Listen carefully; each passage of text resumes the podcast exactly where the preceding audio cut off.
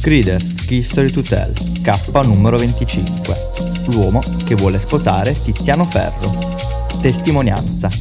Legge per il gruppo Rimbaud Francesca.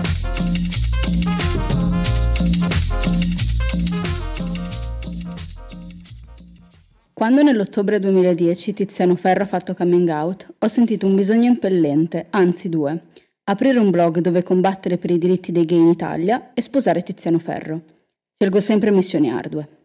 Insieme a Matteo Marino, mio amico e cofondatore del blog, ho deciso di raccontare la tragicomica situazione del nostro paese e i desideri e i bisogni di un'intera comunità attraverso la storia emblematica di un uomo gay e delle difficoltà che incontra in Italia nel realizzare i suoi sogni, come quello di potersi sposare con la persona amata, uomo o pop star che sia. Sono passati tre anni, molte cose sono cambiate. Prima di www.vogliosposaretizianoferro.it ero già un gay orgoglioso che non la mandava a dire e avevo già affilato parecchio l'arma dell'ironia. Ma guardandomi indietro oggi realizzo che il blog e il confronto con i lettori mi hanno insegnato molto.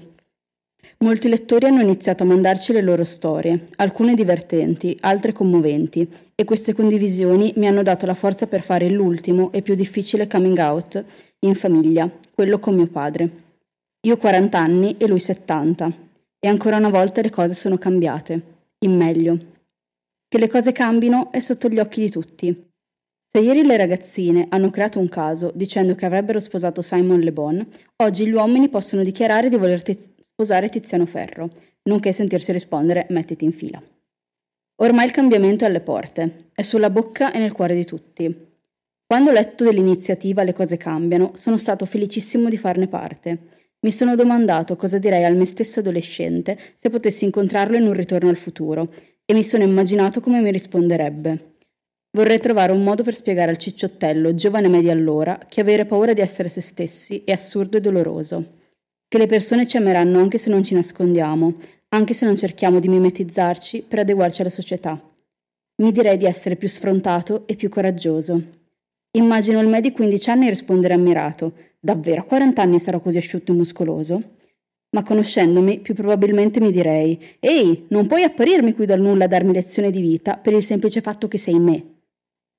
Poiché non hanno ancora inventato una DeLorean che va a fulmini e il cicciottello, giovane me da allora, se l'è dovuta cavare da solo, ho voluto dare il mio piccolo contributo al progetto Le cose cambiano, per tutti quelli che oggi si sentono come mi sentivo io, ho preso la telecamera, ho messo sull'obiettivo un collant 15 denari preso una sfumatura alla Barbara D'Urso in pomeriggio 5, due mollette dietro alle orecchie come Fellini ha fatto con Mastroianni in La dolce vita, ho mangiato crudo un intero salmone norvegese per gli omega 3, ho fatto 12 flessioni, 3 serie di addominali, ho indossato il mio miglior abito da cocktail, ho ripassato il discorso 20 volte, ho mangiato il foglio su cui l'avevo scritto e ho girato il mio video così, di getto, quasi senza preparazione.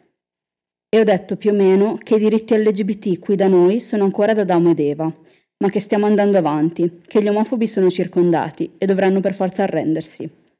Ho detto anche che l'arma dell'ironia è quella che uso sul mio blog, ma che le cose che chiedo e chiediamo sono molto serie. È un po' emozionato, ho aggiunto che lo so bene, perché la mia esperienza come adolescente non è stata facile, anzi, è stata piuttosto dura. Ricordo nei primi due anni delle superiori un diario rubato e riempito di oscenità e una scritta sull'autobus che ci portava a casa. Una scritta che riportava il mio nome, associato a qualcosa che non accettavo e pensavo che non avrei mai accettato, qualcosa da cancellare col silenzio o da seppellire sotto tante altre parole. In quel periodo ero perso, non sapevo come comportarmi e l'idea che mio padre e mia madre venissero a sapere della mia omosessualità mi sembrava la cosa più terribile che potesse succedere. Ma poi, chiuso nella mia stanza, con le mie fantasie e i miei sogni, capivo che non volevo essere niente di diverso da quello che ero. Chi sbagliava? Loro. Tu non sei sbagliato. Se in questo momento ti senti perso, continua comunque a tenere la testa alta. Se ti sembra che le persone attorno a te non ti capiscano, c'è qualcuno che può e vuole ascoltarti. Comincia dalle associazioni e dalle iniziative come questa, cercale in rete. Mi ricordo un'altra cosa dalle superiori. Mi ricordo un insegnante di lettere che io odiavo, che però disse una cosa molto esatta. Mi disse, continua a studiare e apri la tua mente, perché se sai pensare e se sai parlare, nessuno ti metterà mai i piedi in testa nella vita. E aveva ragione. Le cose sono già cambiate molto e possono cambiare ancora e cambieranno non solo per te, ma anche per tutte le persone che ti sono attorno e per la persona che incontrerai e amerai. Ciao Tiziano.